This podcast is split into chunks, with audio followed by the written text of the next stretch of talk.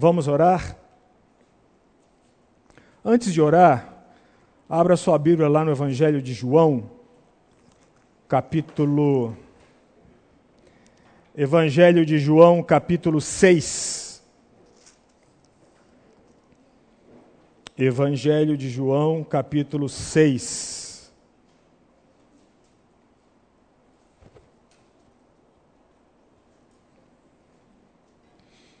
Eu quero ler com vocês dos versos sessenta ao verso sessenta e nove.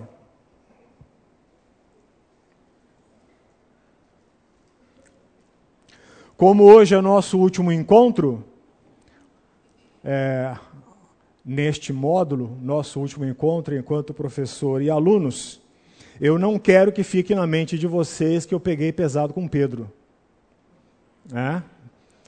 Então, eu quero ler esse texto com vocês antes de nós orarmos e, e fazermos a nossa oração com base numa das mais bonitas declarações de devoção do Antigo, do Novo Testamento. Está aqui e saiu da boca do nosso querido Pedro. Vamos, vamos ler então? Acharam? Muitos dos seus discípulos, tendo ouvido tais palavras, disseram: duro é este discurso, quem o pode ouvir? Depois você lê o discurso que está para trás que Jesus fez. Jesus foi muito incisivo nos objetivos do que é andar com Ele e nos propósitos do que significa andar com Ele. Mas Jesus, verso sessenta e um, sabendo por si mesmo que eles murmuravam a respeito de suas palavras, interpelou-os: isto vos escandaliza? Que será, pois, se virdes o Filho do Homem subir para o lugar onde primeiro estava? O Espírito é o que vivifica, a carne para nada aproveita. As palavras que eu vos tenho dito são Espírito e são vida. Contudo, há descrentes entre vós. Pois Jesus sabia desde o princípio quais eram os que criam e os que o haviam de trair. Quais eram os que criam, os que não criam, e quem o havia de trair? Desculpe. E prosseguiu: por causa disto é que vos tenho dito, ninguém pode vir a mim se pelo Pai não lhe for concedido. À vista disso, muitos dos seus discípulos, muitos daqueles que andavam com ele, à vista disso, muitos dos seus discípulos o abandonaram e já não andavam com ele. Então perguntou Jesus aos doze: porventura quereis também vós outros retirar-vos? Respondeu-lhe Simão Pedro, sempre Pedro. Respondeu-lhe Simão Pedro: Senhor, para quem iremos? Tu tens as palavras da vida eterna. Me parece que é uma tradução que fala: só tu tens as palavras da vida eterna. E nós temos crido e conhecido que tu és o Santo de Deus. Senhor, para onde nós iremos? Onde nós buscaremos algo semelhante àquilo que tu podes dar? A quem nós seguiremos? A quem nós obedeceremos? A quem nós nos entregaremos? Esta é uma das mais bonitas e devotas declarações de submissão e amor ao senhorio do nosso Senhor Jesus Cristo. Para onde iremos nós? Só tu tens as palavras de vida eterna. Vamos orar? Alguém que sentir o desejo, É, esteja orando por todos nós, os professores, pelo culto, para que o Senhor esteja nos direcionando. Oremos.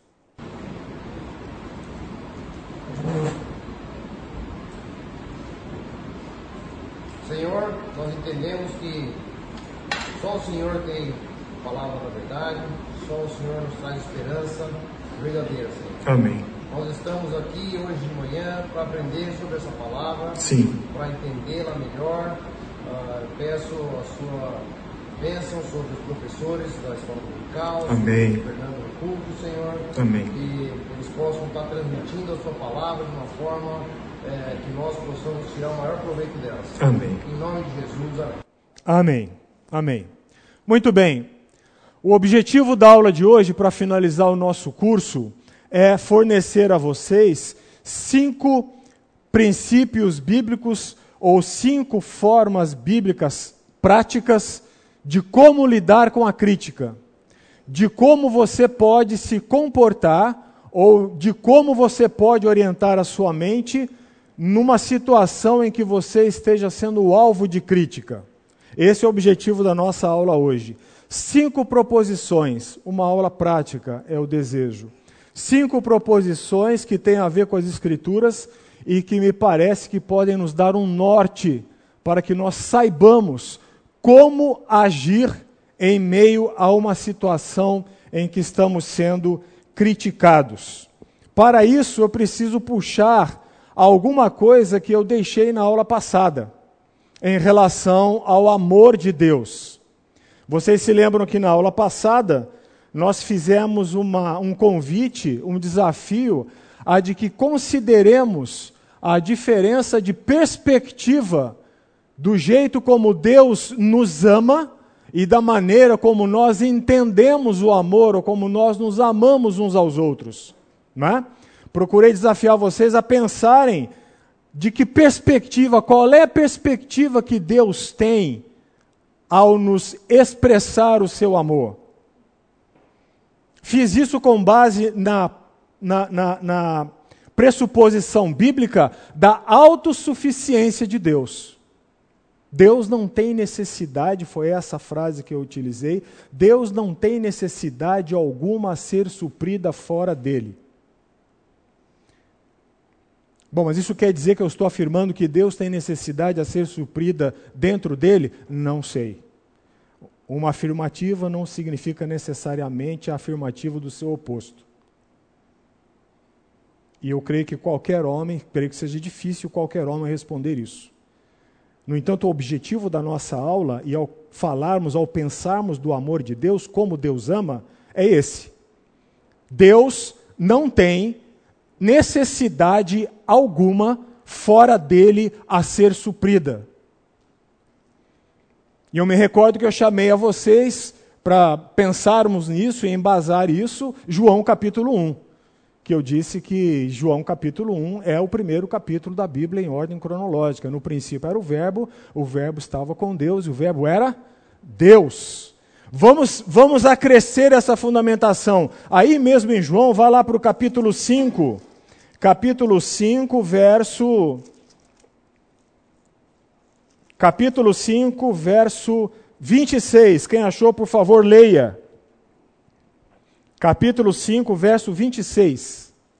Porque assim como o Pai tem vida em si mesmo, também concedeu ao Filho ter vida em si mesmo. O Pai tem vida em si mesmo. Nenhum de nós tem vida em si mesmo. Percebem? O Pai tem vida em si mesmo. De nada ele precisa para ser suprido. Nós precisamos. O Pai tem vida em si mesmo. Assim como o Pai tem vida em si mesmo, concedeu ao Filho, veja aí um aspecto intrínseco da divindade, concedeu ao Filho ter vida em si mesmo. Nenhum ser tem vida em si mesmo. Muitos anos atrás, um casal nosso conhecido, não do nosso círculo íntimo de relacionamento, mas do nosso círculo de relacionamento, ah, uma segunda-feira normal, absolutamente normal, segunda-feira, a mãe foi ao quarto do filho, adolescente, chamá-lo para ir para a escola, menino, acho que devia ter uns doze, treze anos, mais ou menos, ela foi uma vez, foi para a cozinha, foi duas vezes, foi para a cozinha, o menino não levantava, na terceira vez ela voltou lá, o menino estava morto. Aquele jovem teve uma parada cardíaca durante a noite. Jovem de doze, treze anos. E várias vezes eu vi aquele jovem jogando basquete, jogando futebol. Não pode haver nada mais tolo do que se dizer que nós não precisamos de Deus ou somos autossuficientes. Aquele que diz que não há Deus, gostaria de perguntar o que, que ele faz durante a noite para ficar vigiando a própria respiração. Alguém aqui fica vigiando o próprio batimento cardíaco durante a noite? Ou a respiração? Deus tem vida em si mesmo, é o único ser que tem vida em si mesmo. E ele já deixou isso claro lá atrás no Antigo Testamento, quando ele chamou Moisés. Qual foi a primeira palavra que ele disse a Moisés, quando Moisés começou a titubear? Mas, mas, mas, mas, mas Senhor, o faraó, o que, que Deus disse? Eu sou o que sou. Segundo os eruditos, Deus estava dizendo autoexistência, autossuficiência e presença relacional. É por isso que nós dizemos que o amor de Deus é cem por cento puro, cem por cento santo e cem por cento desinteressado. E se eu juntar esses três algarismos numa equação, cem por cento puro, cem por cento santo e cem por cento desinteressado, isso é igual a cem por cento confiável. Ou duzentos por cento confiável. Percebem? Por isso Deus não tem o menor problema, porque para isso dele é, para isso é revelação do amor dele, em permitir que o sofrimento que visa a transformação venha na vida do seu filho. Não tem esse negócio, se eu deixar que isso aconteça, ele vai ficar de mal comigo. Quantas vezes você e eu já atrapalhamos o processo de Deus na vida do outro? Do que Deus estava fazendo na vida do outro através de situações que nós quisemos mitigar e de alguma forma suprir rápida e ansiosamente. Deus não tem nenhum interesse, porque Ele te amou desinteressadamente. E se Ele nos amou desinteressadamente, é aí que se ancora a graça. Porque se Ele nos amasse com algum interesse de retribuição, a graça já não seria graça. Percebem? Por isso o amor de Deus é cem por cento confiável. E por isso nós podemos confiar nele. E veja, eu digo isso aqui na frente com muito temor. Eu sou feito de carne e osso, e eu não sei qual é o meu amanhã, ou o que baterá na porta da minha vida amanhã. Então eu digo isso aqui com muito temor diante de Deus. Nós podemos confiar no que Ele faz nas nossas vidas, e o que Ele faz na vida daqueles que estão ao nosso redor.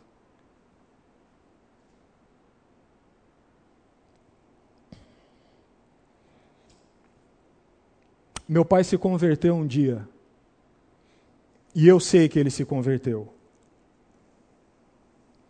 porque quem conviveu com ele e viu quem era o senhor Jorge antes e o senhor Jorge depois da conversão sabe que ele se converteu. Muitos anos depois ele se afastou, deixou-se levar por algumas coisas e permaneceu anos afastado da igreja. A doença veio.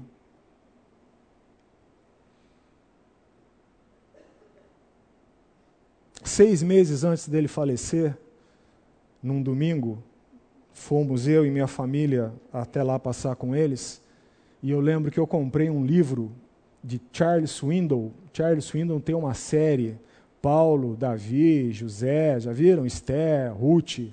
Eu comprei o livro de Davi e fiz uma dedicatória no livro. A dedicatória foi com base no Salmo cento e trinta e nove, seis, eu acho. Para onde me ausentarei do teu espírito? Se eu fizer, se eu for até aos céus, tu estás lá. Se eu fizer a minha cama no Sheol, tu estás lá. Para onde fugirei da tua presença? Foi essa dedicatória que eu fiz no livro para ele. E deixei o livro com ele, passamos o dia lá, voltei, porque eu morava em outra cidade, voltei. Algum tempo depois, minha mãe compartilhou comigo que depois que nós fomos embora, o meu pai passou o resto da tarde até a hora de ir para a cama sentado no mesmo lugar. Com aquele livro nas mãos. De vez em quando ela ia até a janela da sala de jantar, dava uma olhada para saber se estava tudo bem, mas teve a sabedoria de não interferir ali. E ela diz que várias vezes o viu chorando com aquele livro na mão.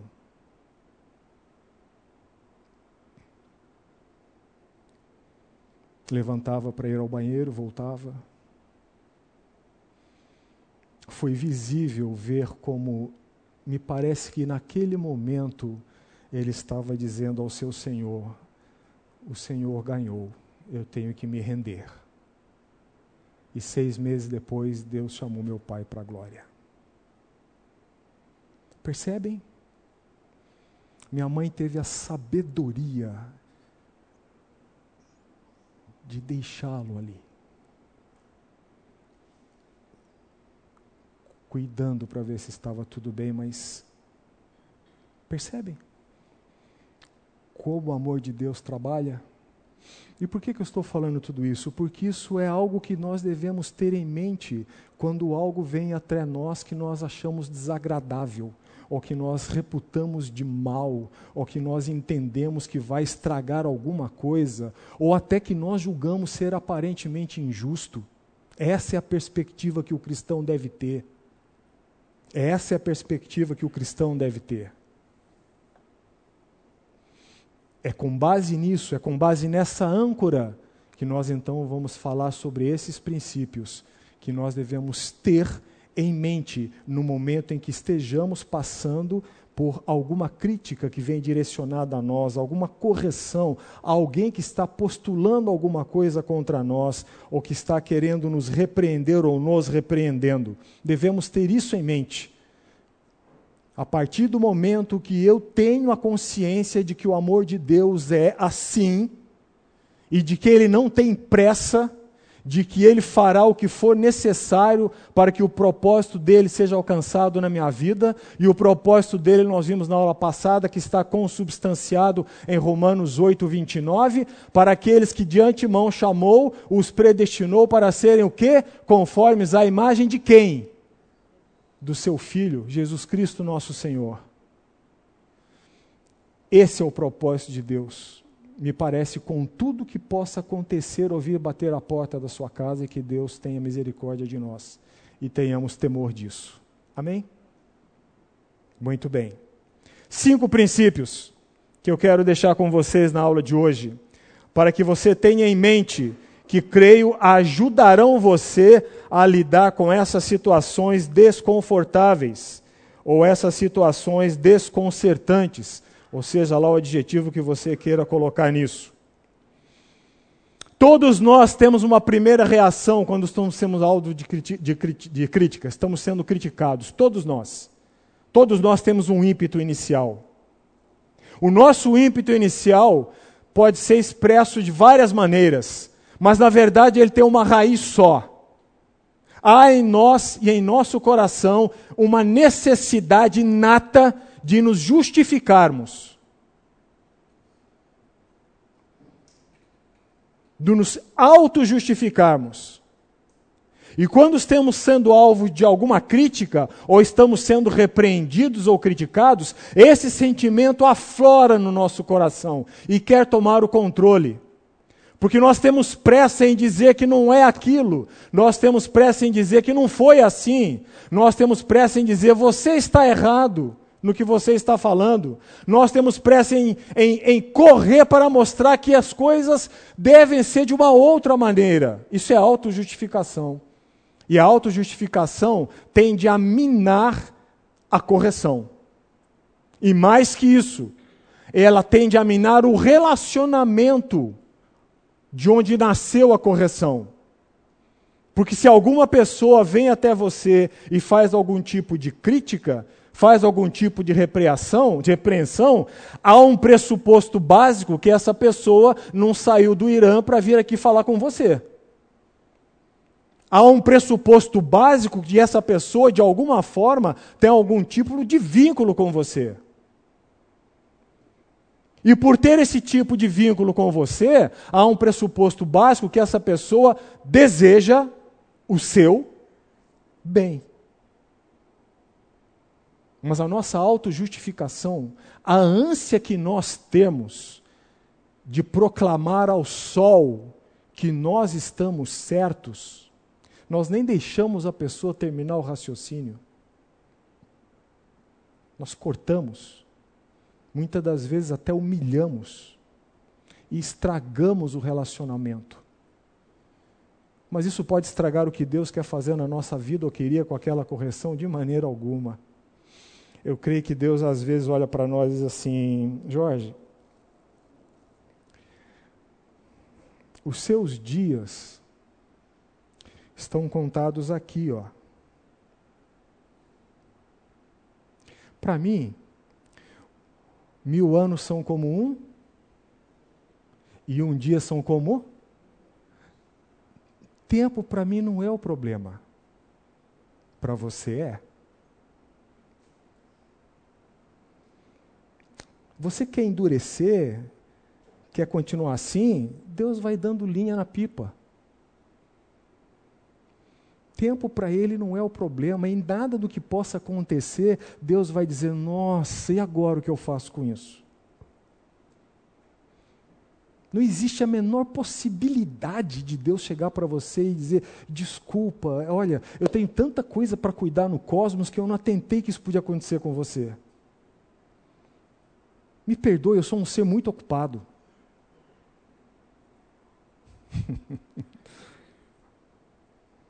Não existe a menor possibilidade disso. Não existe a menor possibilidade disso.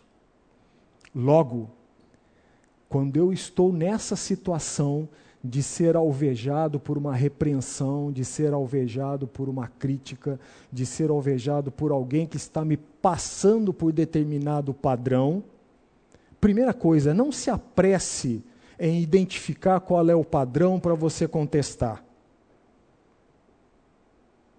Ok? O que que você deve ter em mente, então? Cinco coisas eu quero sugerir a você, para você ter em mente. Primeira,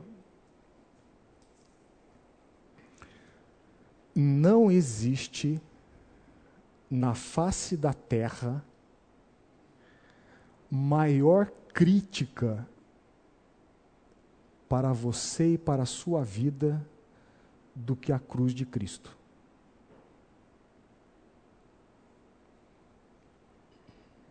Eu vou repetir. Não existe maior crítica que possa ser feita a você que já não tenha sido feita simplesmente pela cruz de Cristo.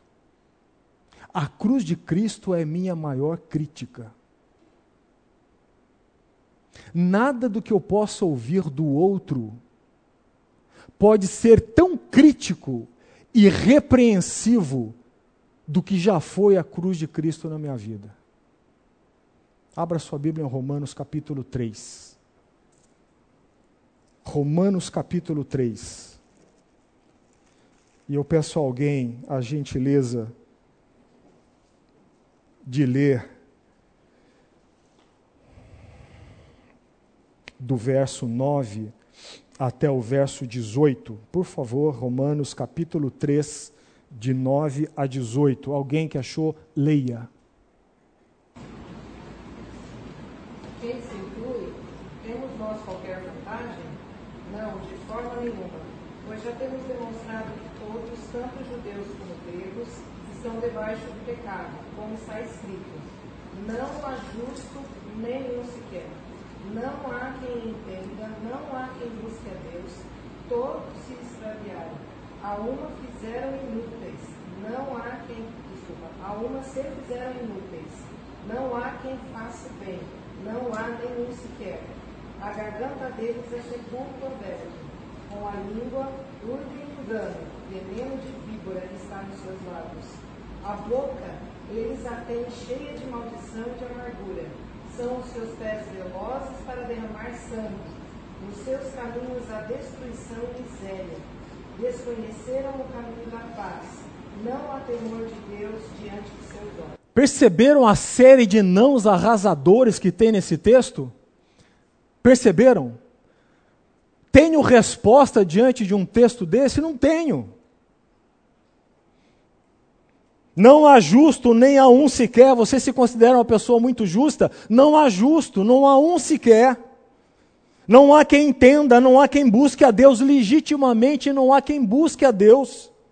Todos se extraviaram e a uma se fizeram inúteis. Não há quem faça o bem. Não há um sequer. Lembra quando o jovem rico chegou com toda aquela petulância espiritualizada perto de Jesus e disse: bom mestre. O que que Jesus lhe respondeu?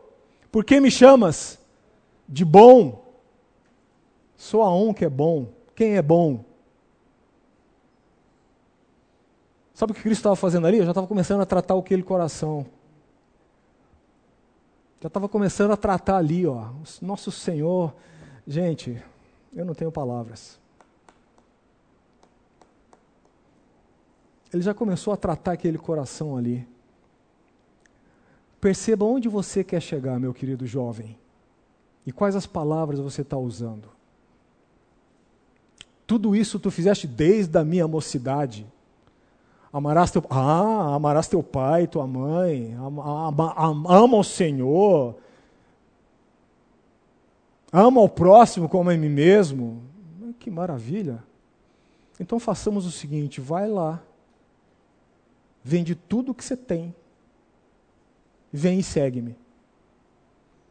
O problema de Jesus não era riqueza, queridos. Jesus não tem problema com ricos, de maneira nenhuma.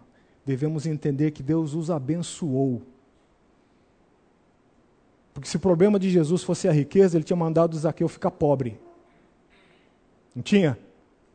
Ó, Zaqueu, isso não basta. Quando aquele jovem retirou-se, ele provou que ele não cumpria os mandamentos de amarás o Senhor teu Deus e ao teu próximo como a ti mesmo, como ele disse arrogantemente que cumpria. Não existe maior crítica da minha vida e da sua vida que não a cruz de Cristo. Essa pessoa que está na minha frente e está me repreendendo, ela não está fazendo algo mais ou superior ao que já foi feito pela cruz de Cristo. Aprecio muito algumas coisas que John Stott disse, e uma delas foi: a cruz de Cristo foi feita para nós, mas também foi feita por nós. Eu estava lá, acertando a madeira e martelando. A cruz de Cristo foi feita por nós também. Não existe. Quando você tem isso em perspectiva, nada do que você possa ouvir pode superar aquilo que é lembrado da cruz de Cristo em sua vida. Já vi pessoas se jactarem de justificação. Meu querido, você foi justificado porque estava tudo certo? Você foi justificado justamente porque tinha algo muito errado na sua vida. Por isso você foi justificado. Você não foi justificado porque estava tudo certo. Ou porque você podia dar conta do recado. A justificação é um sinal de que estava tudo errado na sua vida. Por isso Deus te justificou. Primeiro princípio, então. Não existe maior crítica para você e para a sua vida que já não tenha sido feita ou esteja acima da cruz de Cristo. Esse é o primeiro princípio que nós devemos guardar quando estamos vivendo essa situação desconfortável. E ela é desconfortável.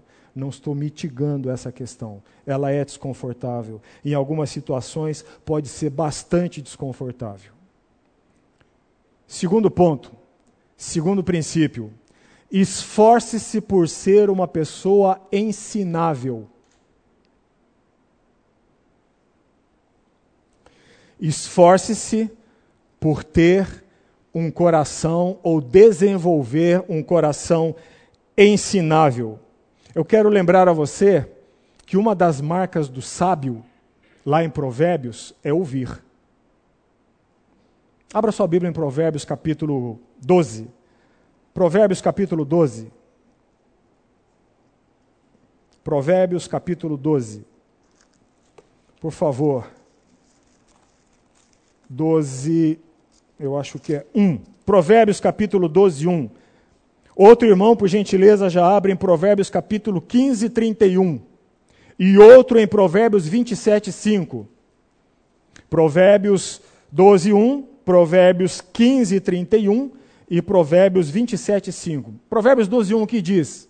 O que ama a instrução, ama o conhecimento, mas o que odeia a repreensão é estúpido. O que ama a instrução, ama o conhecimento. Mas o que levanta obstáculos à repreensão, o que, que o Provérbios está dizendo? Ele é estúpido. Qual outra, outra, outra palavra? Tolo. Insensato. Provérbios quinze, trinta e um. Quem achou?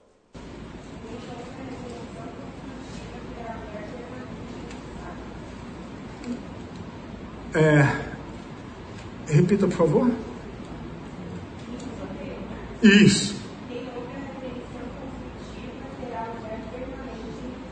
Quem ouve a repreensão construtiva terá lugar permanente entre os, entre os sábios. Você quer se tornar uma pessoa sábia? Pare de se autojustificar.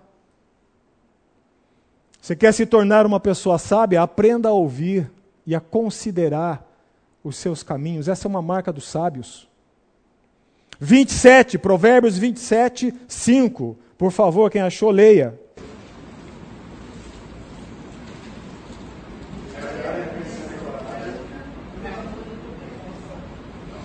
Houve um cruzamento de linha aí, né? Então, por favor, descruzem a linha e, e alguém fale.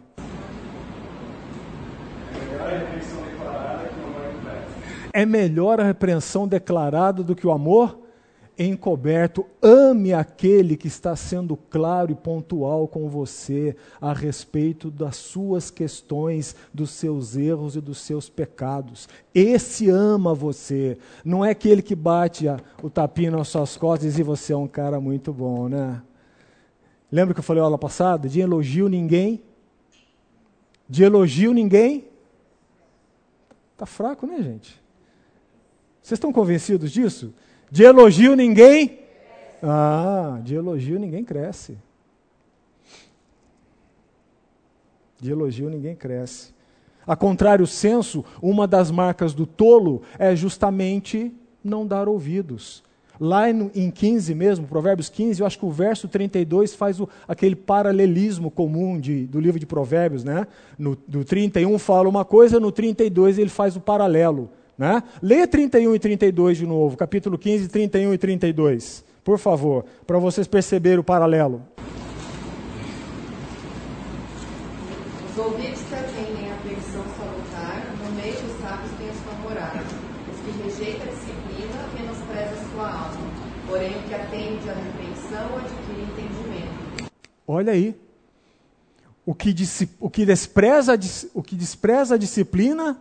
O que rejeita a disciplina, despreza a sua, a sua alma. Porém, irmão, por favor, final dele, o que é que fala? trinta e dois, porém? O que atende à repreensão adquire entendimento. O que atende à repreensão adquire entendimento. Provérbios treze, treze. Provérbios treze, treze, por favor. Quem despreza a palavra traz sobre si a destruição, mas quem teme o mandamento será recompensado.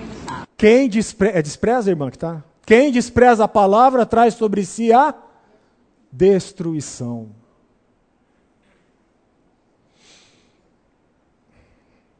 Seja ou desenvolva, ou melhor, peça a Deus para desenvolver em você um coração ensinável. Você sabe qual foi uma das grandes, uma dentre várias, das grandes diferenças do perfil entre os reis Saul e o rei Davi?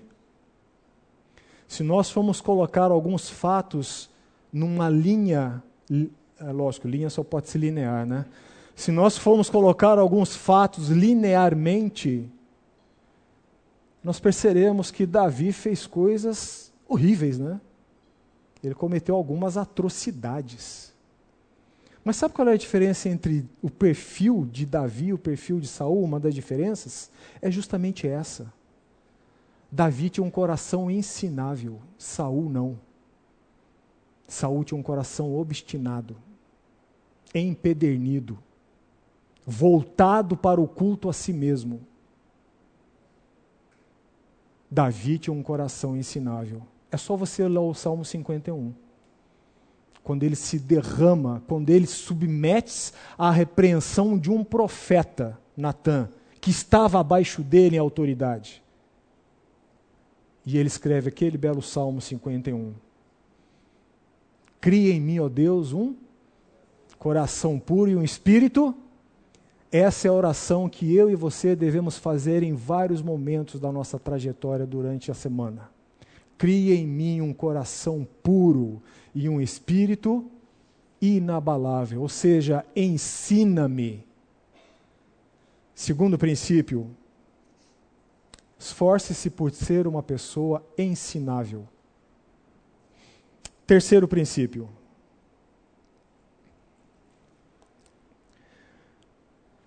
Concentre-se na crítica e não em quem está criticando.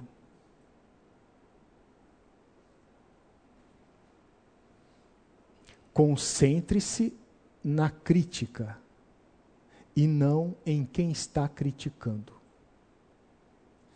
Muitas vezes você pode ser criticado por uma pessoa bem íntima sua. Sua esposa, seu marido, até seu filho, seu pai, um amigo da coinonia, além de irmão. E é muito comum nesses círculos em que nós já desenvolvemos intimidade com pessoas, que nós, da mesma forma que essas pessoas aprendem a detectar os defeitos e os nossos pecados, nós também começamos a detectar quais são os defeitos e os pecados delas, não é isso?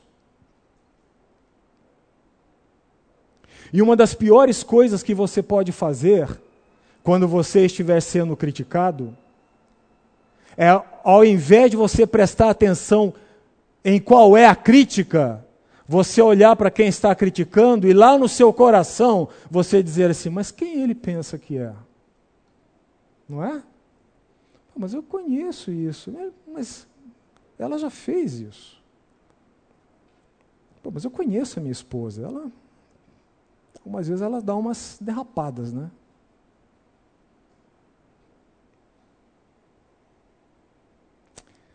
Querido, não exija dos outros a perfeição que nem mesmo você pode ter. Não exija dos outros a perfeição que nem mesmo você pode ter. Concentre-se no que está sendo dito. O que importa é o que está sendo dito, não quem está dizendo. Centenas de pessoas se converteram com as palavras de pregação de homens que hoje estão na lama, ou fazendo coisas abomináveis.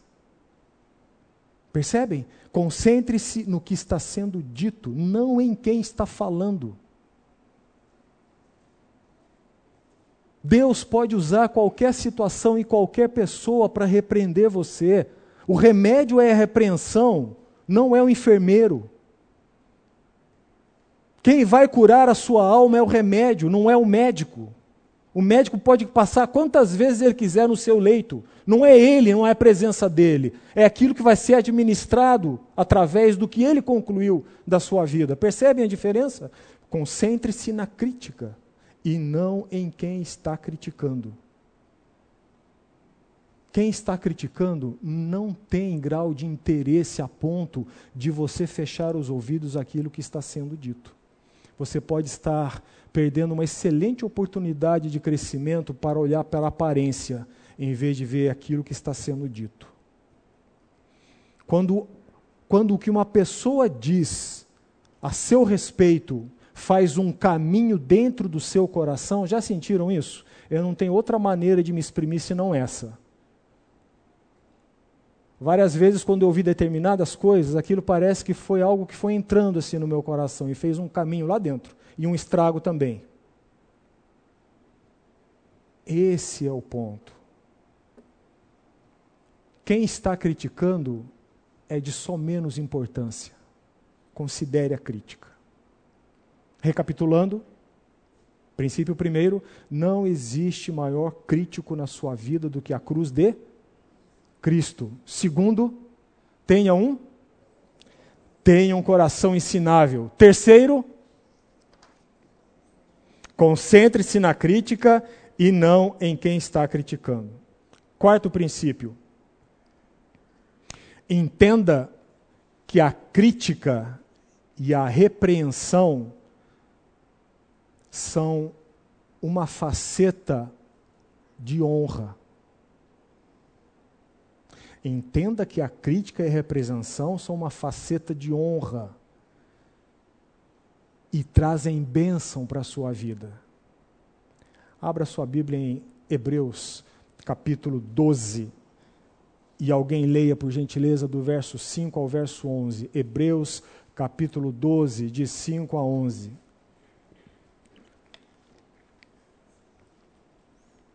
Hebreus doze, de cinco a onze.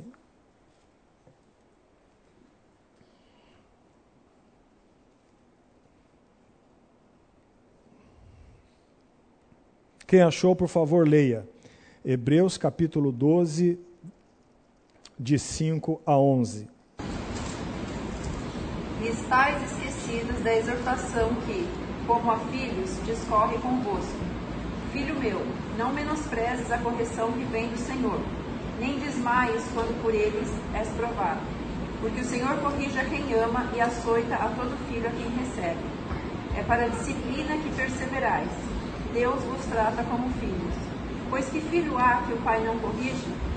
Mas, se estáis sem correção, de que todos se têm tornado participantes, logo sois bastardos e não filhos.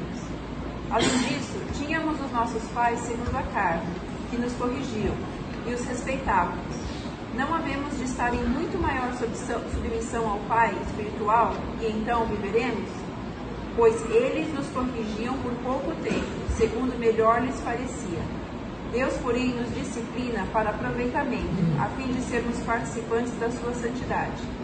Toda disciplina, com efeito, no momento não parece ser motivo de alegria, mas de tristeza. Ao depois, entretanto, produz fruto pacífico aos que têm sido por ela exercitados, fruto de justiça. Preste atenção em como, como o autor de Hebreus discorre sobre o tema. Ele está falando de exortação, de repreensão, de disciplina. Filho meu, não menosprezes a correção que vem do Senhor. E vem, de, vem do Senhor através do quê? Ou da situação ou de alguém que está envolvido na situação. Não menosprezes a correção que vem do Senhor, nem desmais. Nem desmais. Essa palavra é espetacular. Quando por ele és reprovado. Não desfaleça. Não desmorone. Eu lembrei de uma, uma situação agora. É...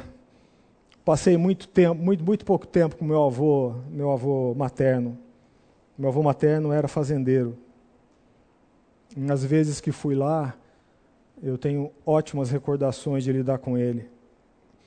Ele era o tipo do homem que, como direi, ele era o tipo do homem que não dava folga para o neto. Mas ele era o tipo de homem que andava junto com o neto. Tenho ótimas recordações dele. Uma delas é eu e ele embaixo de uma lona, quatro da manhã, numa carroça, indo para a cidade levar o leite, tomando café e comendo biscoito. Eu e aquele homem zarrão, sentado na carroça, porque estava chovendo, garoando, Portugal, muito frio.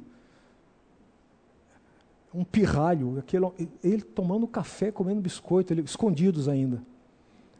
Assaltamos a lata de biscoitos da avó.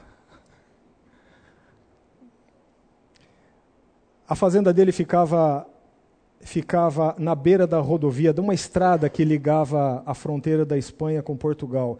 E em épocas de colheita passavam por ali muitos colonos, pessoas que vinham procurar trabalho.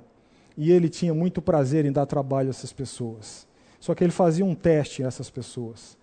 Né? Então aparecia lá alguém um, pedindo trabalho, ele às vezes montava lá o arado e mandava o cara é, fazer um traçado e depois ele via se contratava ou não. Né? Se não contratasse para aquilo, ele arrumava qualquer tipo de, de colocação.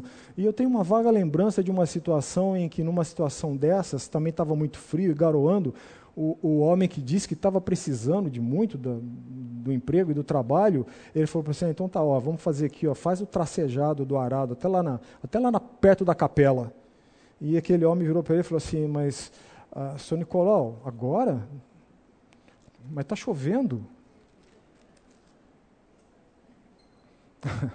Aí o senhor Nicolau virou para ele e falou assim, você é feito de açúcar? Você é feito de papel? Ou você vai fazer o traçado, meu amigo, procura a próxima fazenda. Não desmais quando por ele és exortado, repreendido. Mantenha-se firme. Mantenha-se firme. Porque, verso sete, é para a disciplina que perseverais. Deus está infundindo a perseverança na sua vida. É para a disciplina que perseverais, Deus vos trata como filhos, pois que filho há que o pai não corrige? Pule para o verso dez, pois eles nos corrigiam, nossos pais, por pouco tempo, segundo melhor lhes parecia. Deus, porém, nos disciplina para aproveitamento, a fim de sermos participantes da sua santidade. Lembram lá de João capítulo quinze, eu acho que é quinze, eu sou a videira verdadeira, o meu pai é o agricultor, todo ramo que está não dá fruto, meu pai corta e lança fora, todo aquele que está e dá fruto, meu pai limpa, trata, para quê? Para dar mais fruto ainda. Não se incomodem, nós vamos parar daqui a pouco, tá? Hoje nós vamos terminar a aula mais cedo.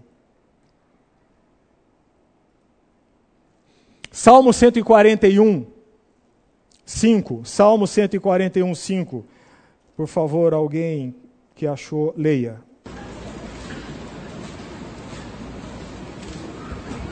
Mira-me o justo, será isso uma benignidade. Repreenda-me. Será um excelente óleo. Alguém tem outra tradução? Diga-me o justo, será isso mercê. Repreenda-me, será como óleo sobre a minha cabeça, a qual não há de rejeitar. Continuarei a orar enquanto os perversos praticam maldade. Perfeito. Alguém com N V I ou N V T? Inspira-me o justo como a folha alta, me repreenda, mas não perturbe a minha cabeça com óleo. Fira-me o justo com amor leal. Fira-me o justo com amor leal, e será isso mercê, será isso favor, será isso bênção na minha vida. Considere aqueles que de alguma forma se aproximaram de você e fizeram uma repreensão. Considere isso. Não atentar a essas coisas é querer ser autossuficiente no mundo. Isso não existe. Isso quebra a ideia de comunidade, isso quebra a ideia de comunicabilidade, isso quebra a ideia de comunhão, isso quebra a ideia de uns aos outros no corpo de Cristo. Esse é o quarto princípio. Aprenda a desenvolver o raciocínio de que a repreensão e a crítica são uma faceta de honra. Mas que estranho, onde está a questão na faceta de honra? Se Deus disse que ele disciplina e repreende porque é pai e você considera o filho, qual é a faceta de honra? A faceta de honra é que se Deus está repreendendo você, ele está dizendo, você é meu filho. Aos que são meus filhos, eu repreendo, eu disciplino, eu não permito que você tome a sua vida nas suas mãos e faça o que bem entender dela, porque senão o principal prejudicado será quem? Lembram daquele exemplo que eu falei na aula passada, do José e Maria e Deus? Quem? Você mesmo. Deus nos tem por seguros nas mãos dele. E essas questões, e a crítica e a repreensão, são uma faceta de honra e trazem bênção à nossa vida. Quinto e último princípio. Quinto e último princípio. Teria mais, mas não falarei mais, porque senão, nossa, dez, qual deles eu vou observar? Então cinco está bom. Cinco. Quinto e último princípio. Fique até o fim.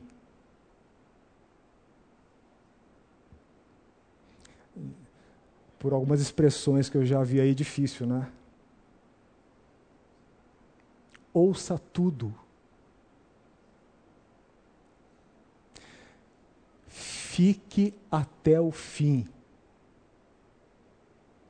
Até o fim de quê? O seu. Até o fim de quê? Até o fim de, da crítica, até o fim do que a pessoa está dizendo. Fique até o fim, ouça. Ninguém pode fazer uma avaliação coerente, lógica e sustentável se não tiver todos os elementos nas mãos. Isso é coisa de apressado, e Provérbios diz que uma das marcas do tolo é a precipitação. Fique até o fim. Ouça tudo o que a pessoa tem para dizer. Certifique-se de que ela terminou. Não cinicamente. Já terminou? Aí você já começou a rasgar desde o primeiro lá até o quinto. Não é? Vocês sabem que sessenta e cinco por cento da eficácia da nossa comunicação não está naquilo que nós, diz, naquilo que nós dizemos, está naquilo que nós deixamos transparecer com o nosso rosto, não é? Nós nos comunicamos mais com aquilo que nós deixamos transparecer com o rosto, né? A pessoa está criticando você, você está... Você está até o fim, né? Até o fim de quê? Né? De vez em quando o olho esquerdo vai para a direita e o olho direito vai para a esquerda, lá andando no espaço sideral.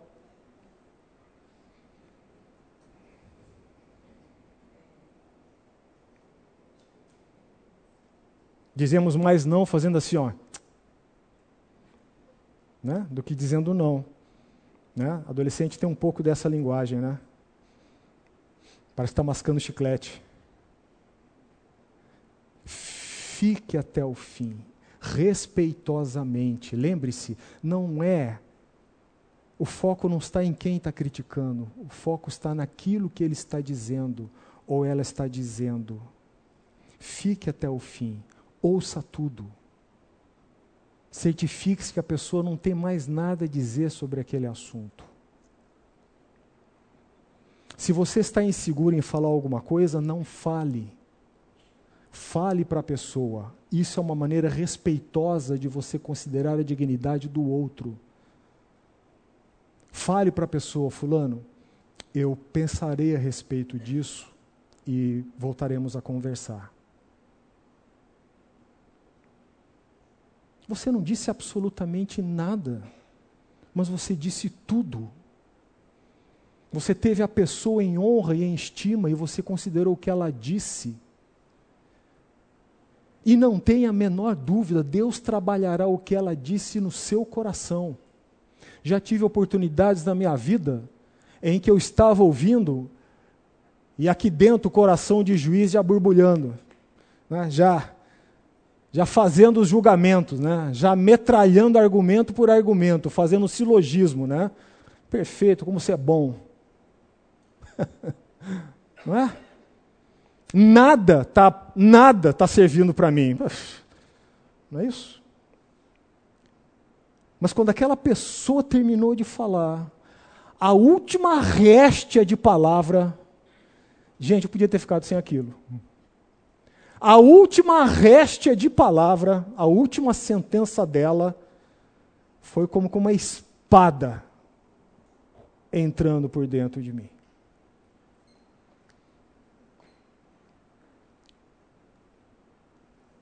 Deus, eu levei um fim de semana inteiro pensando naquilo. E na segunda-feira eu tive que levantar a bandeira branca e dizer, não é que tem razão? Não é que eu sou isso mesmo? Né? Não é que eu sou isso mesmo?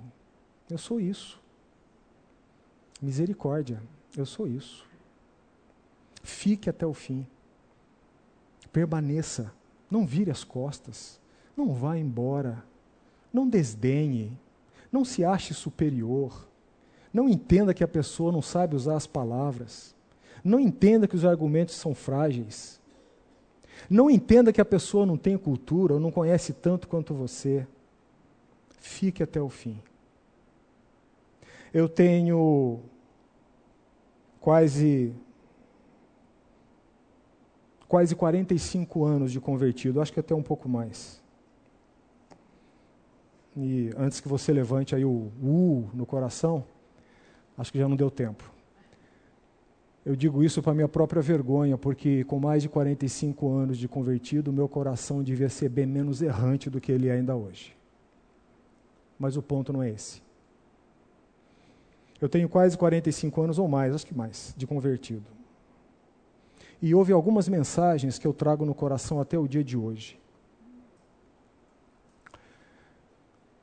No topo dessa lista de grandes mensagens que eu ouvi até hoje, a primeira delas foi de um homem chamado Senhor Paulinho. E eu vou contar um pouco do contexto.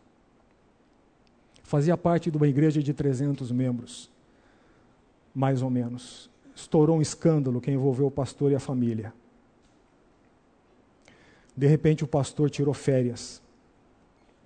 E pernas para que te quero.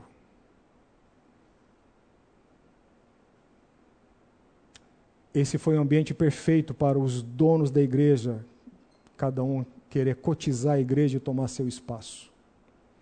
A igreja sofreu naqueles dias. Divisões, contendas, fofocas.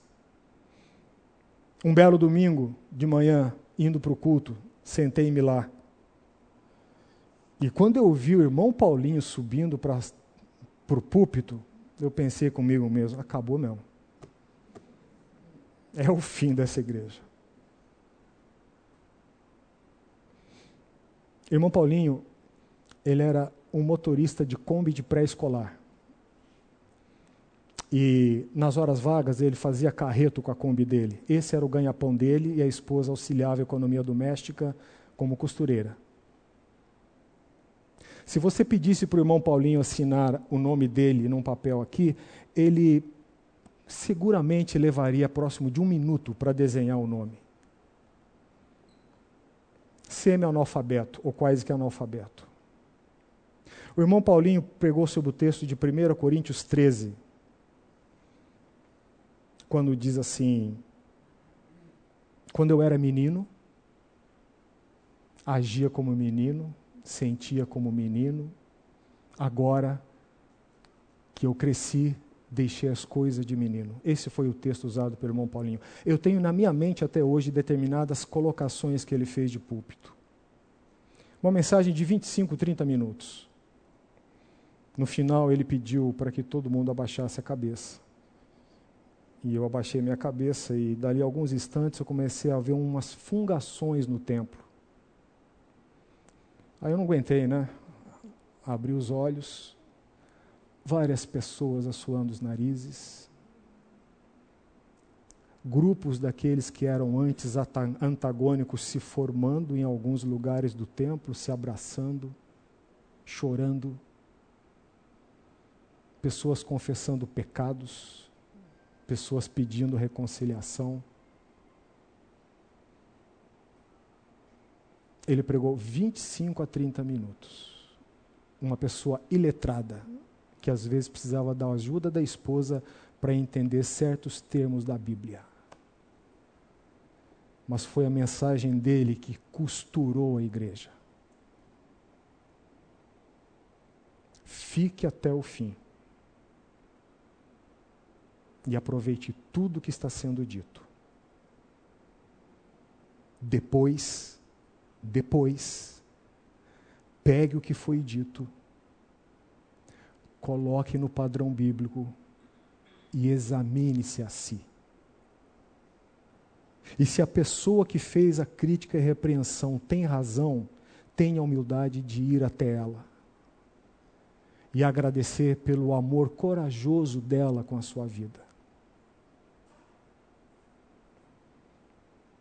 Vamos recapitular?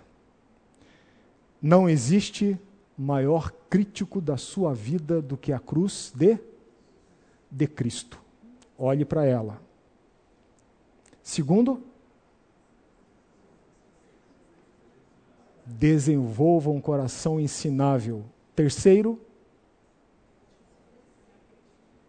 eu entendi tudo. Continuei entendendo tudo.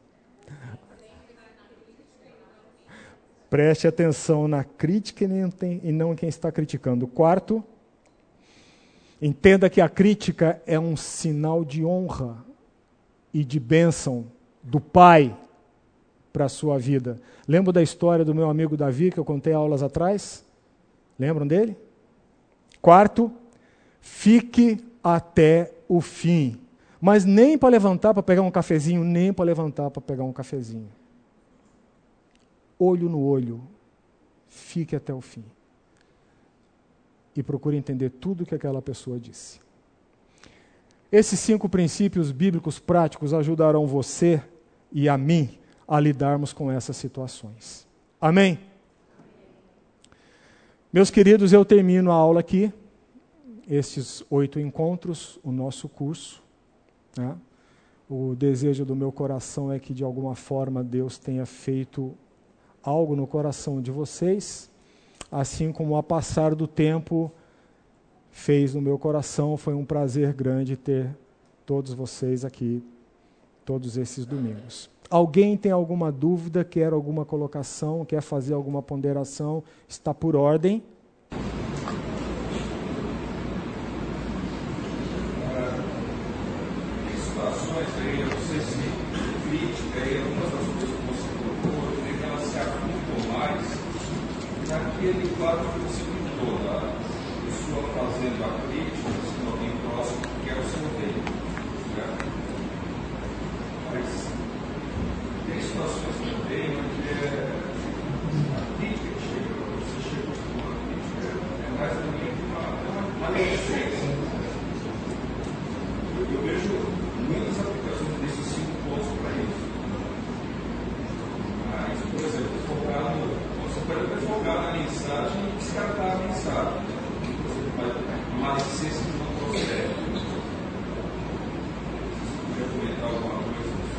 Sim, perfeito, foi, foi, foi muito propício o que você colocou.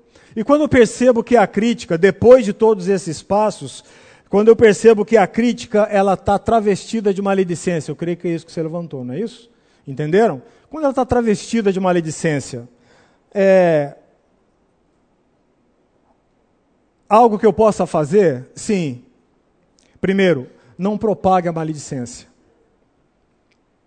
Ok? Guarde com você o que foi dito. Tá certo? É, em muitas situações, o silêncio é a melhor resposta. Guarde o que foi dito.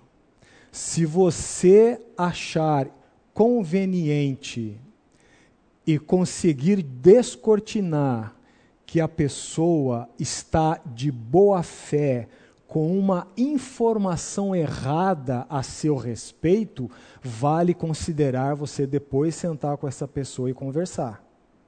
Ok? Porque a pessoa pode incautamente, desculpem, ter comprado algo que foi vendido falsamente. Tá certo? Considere isso, procure a pessoa e procure explicar a situação. ou procura explicar aquilo que ela usou como argumento para criticar você. Se você entender que não é essa a hipótese, e que passando lá pelo padrão e fazendo um autoexame rigoroso, e vou mais além, um autoexame rigoroso não deve se contentar com você mesmo. Bem bacana a sua pergunta. Não deve se contentar com você mesmo. Se você fez o autoexame e percebeu, não, isso está errado, não é assim, eu não sou assim, ou eu não faço assim, dê um passo adiante. Procure uma pessoa que você reconheça como madura espiritualmente, que seja de sua confiança, e submeta-se à opinião dela. Fala assim, fulano, ó, foi colocado isso, isso, isso, isso a meu respeito. O que, que você acha? Se a pessoa disser, não, eu acho que não, não tem a ver, você não, você não age assim, você não é assim. Fechou o ciclo, ok? Não retruque, não revide, silêncio. Se você entender que a pessoa possa estar de boa fé, vá até ela e esclareça. Mas faça um autoexame. É... Num curso de liderança, não de igreja, mas um curso de liderança, tempos atrás, um dos palestrantes disse algo muito interessante. Ele falou que o primeiro objetivo de um líder, de um verdadeiro líder, é tornar-se desnecessário. O primeiro grande objetivo de um verdadeiro líder é tornar-se desnecessário. O que, que ele quis dizer com isso? Que ele liderou de tal forma ensinando os outros, que os outros já, para ele, não há necessidade de acompanhamento. Segundo ponto, para que um líder chegue a isso, é necessário que às vezes ele pegue alguns dos liderados que sejam pessoas sérias, comprometidas e maduras e pergunte a elas, como eu estou liderando? Como eu estou agindo nessa área? O que, que você acha? Percebe? Então, se você entendeu que houve uma maledicência, há meios de você tratar disso. Ok? Isso não quer dizer que você... Eu estou dando as duas possibilidades. Fique em silêncio, morre o assunto, ou trate desse assunto se você entender que há alguns parâmetros seguros para você trazer a pessoa à informação correta, ou mesmo para você repreender um pecado daquela pessoa. Entenderam? Respondido? Mais alguma pergunta? Alguém quer fazer mais alguma colocação? Se não, dou por encerrado o nosso curso.